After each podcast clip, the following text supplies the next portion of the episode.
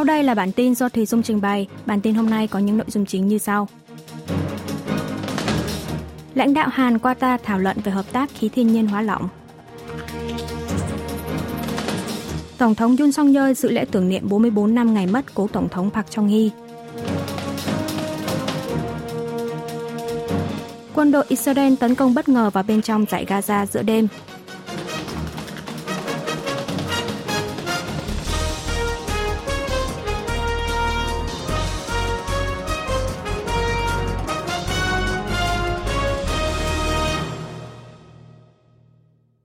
Lãnh đạo Hàn Qatar thảo luận về hợp tác khí thiên nhiên hóa lỏng.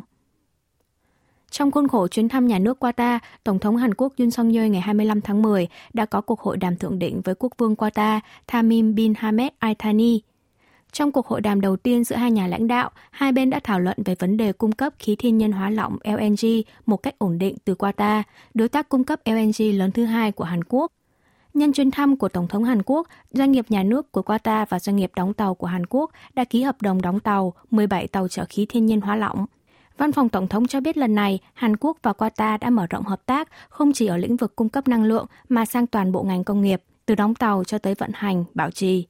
Doanh nghiệp và cơ quan hai nước đã ký kết tổng cộng 12 hợp đồng và biên bản ghi nhớ với tổng giá trị 4,6 tỷ đô la Mỹ ở các lĩnh vực đóng tàu, trang trại thông minh, năng lượng mặt trời, xe tự hành.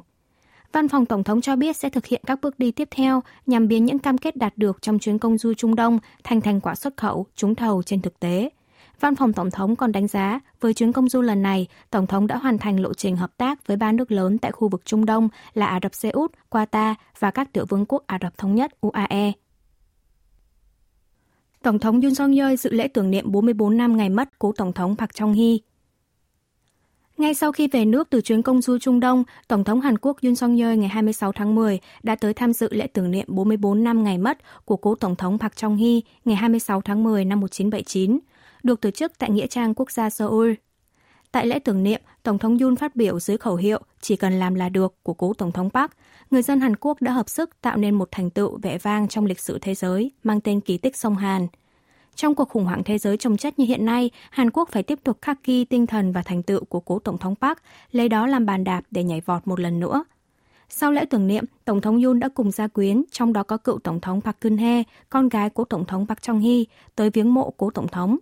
Đây là cuộc gặp đầu tiên giữa Tổng thống Yoon với cựu Tổng thống Park Geun-hye sau hơn một năm năm tháng kể từ lễ nhậm chức tháng 5 năm ngoái – Thời còn là ứng viên tổng thống, ông Yun từng tới nhà riêng của bà Park để chào hỏi. Sau đó bà Park đã tới tham dự lễ nhậm chức của tổng thống.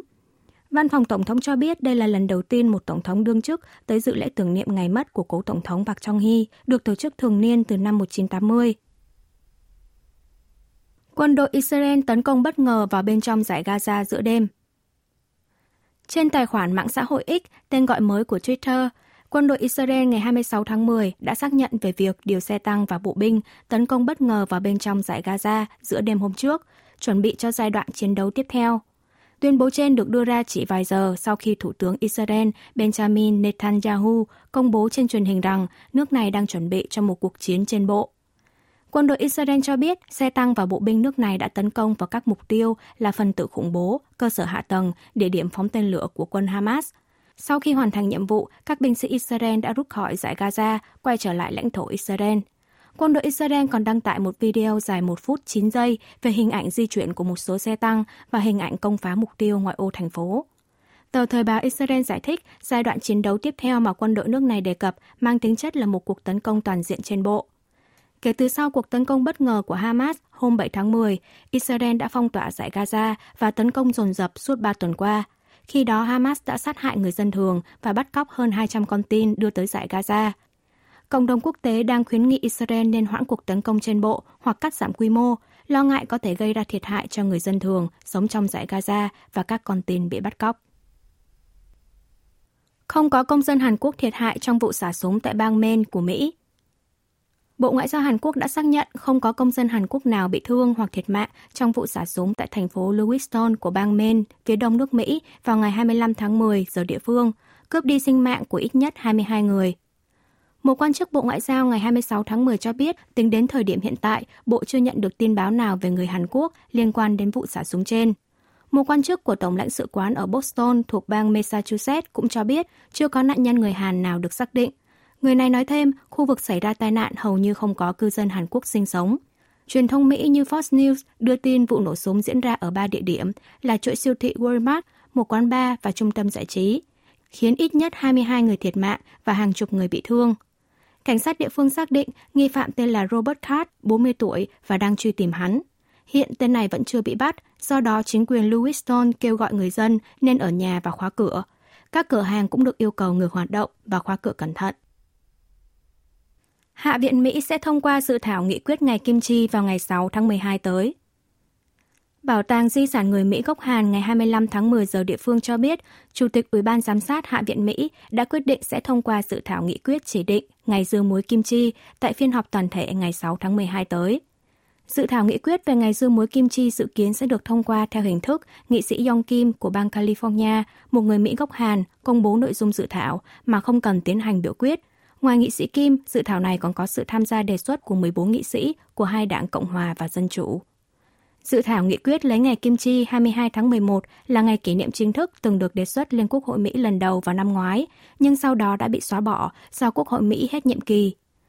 Dự thảo giới thiệu dưa muối kim chi là một món ăn truyền thống của Hàn Quốc, cung cấp nguồn dinh dưỡng phong phú, gồm lợi khuẩn và nhiều loại vitamin. Gần đây, kim chi đang được tầng lớp tiêu dùng yêu thích tại Mỹ, mà không chỉ riêng cộng đồng người gốc Hàn. Cùng với đó, năm nay là năm kỷ niệm 120 năm người Hàn tới nhập cư tại Mỹ, kỷ niệm 70 năm quan hệ đồng minh Hàn-Mỹ. Dự thảo cũng đề cập đến việc cộng đồng người Hàn đã công hiến nhiều cho nước Mỹ. Trước đó, nhiều bang của Mỹ như California, Virginia và thành phố New York đã tuyên bố kỷ niệm ngày Kim Chi, Tuy nhiên, đây sẽ là lần đầu tiên Quốc hội Mỹ thông qua dự thảo nghị quyết chỉ định ngày Kim Chi là ngày kỷ niệm chính thức, giống như Hàn Quốc. Bắc Triều Tiên chưa có dấu hiệu chuẩn bị phóng lần 3 vệ tinh trinh sát quân sự. Trả lời phỏng vấn của báo giới vào ngày 26 tháng 10, một quan chức Bộ Thống nhất Hàn Quốc cho biết các vụ phóng vệ tinh trinh sát quân sự của Bắc Triều Tiên thời gian qua được thực hiện tại bãi phóng vệ tinh khu vực biển Tây, huyện Choi San, tỉnh Bắc Pyongan, khác với các vụ phóng tên lửa Bộ Thống nhất vẫn đang theo dõi các động thái liên quan, nhưng tới thời điểm hiện tại, miền Bắc vẫn chưa có dấu hiệu nào bất thường cho thấy nước này sắp sửa phóng vệ tinh trinh sát lần ba. Trong các lần phóng trước đây, Bình Nhưỡng thường thông báo trước kế hoạch phóng cho tổ chức quốc tế. Chỉ có một lần duy nhất nước này phóng vệ tinh mà không thông báo là vào hồi những năm 1990. Quan chức trên từ chối trả lời về phỏng đoán rằng Bắc Triều Tiên đang được Nga chuyển giao công nghệ vệ tinh, khắc phục các vấn đề về kỹ thuật, chỉ nhấn mạnh rằng hai nước Nga Triều không được phép hợp tác ở lĩnh vực này. Bình Nhưỡng đã hai lần phóng vệ tinh trinh sát quân sự vào tháng 5 và tháng 8 vừa qua, nhưng đều gặp thất bại. Nước này tuyên bố sẽ phóng tiếp lần 3 trong tháng 10. Tuy nhiên, cho tới thời điểm hiện tại, miền Bắc vẫn chưa thông báo kế hoạch phóng cho Tổ chức Hàng hải Quốc tế. Bãi phóng vệ tinh ở huyện Choi San cũng không thấy dấu hiệu nào đặc biệt, nên có ý kiến phỏng đoán rằng nước này đã lùi thời điểm phóng.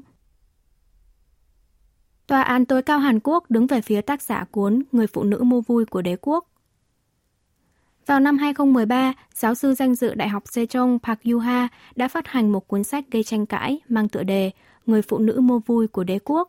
Trong đó cho rằng các nạn nhân bị cưỡng ép mua vui cho lính Nhật trong thời chiến có mối quan hệ đồng chí với các binh lính này. Tòa án tối cao Hàn Quốc ngày 26 tháng 10 đã hủy phán quyết và trả lại hồ sơ vụ kiện cho tòa án cấp dưới, cho rằng bà Park vô tội. Hội đồng xét xử cho rằng các nội dung trong cuốn sách mà tòa án cấp dưới dẫn để kết tội bà Park được đánh giá như một ý kiến, lập luận học thuật. Ngoài ra, khó có thể coi nội dung cuốn sách của giáo sư Park đưa ra là sai sự thật để kết tội bà này gây tổn hại danh dự người khác. Đối với các nội dung chính liên quan tới người phụ nữ bị ép mua vui, tòa án cho rằng xét tới bối cảnh tổng thể, không thể coi những nội dung này mang ý bác bỏ vấn đề quân lính Nhật Bản cưỡng ép phụ nữ mua vui hay các nạn nhân đã tự nguyện bán dâm. Trong cuốn sách nói trên, giáo sư Park nói rằng việc các nạn nhân mua vui tình dục cho binh lính Nhật trong thời chiến là hành động mang ý nghĩa yêu nước. Các nạn nhân đã đâm đơn kiện bà Park lên tòa án vào năm 2015.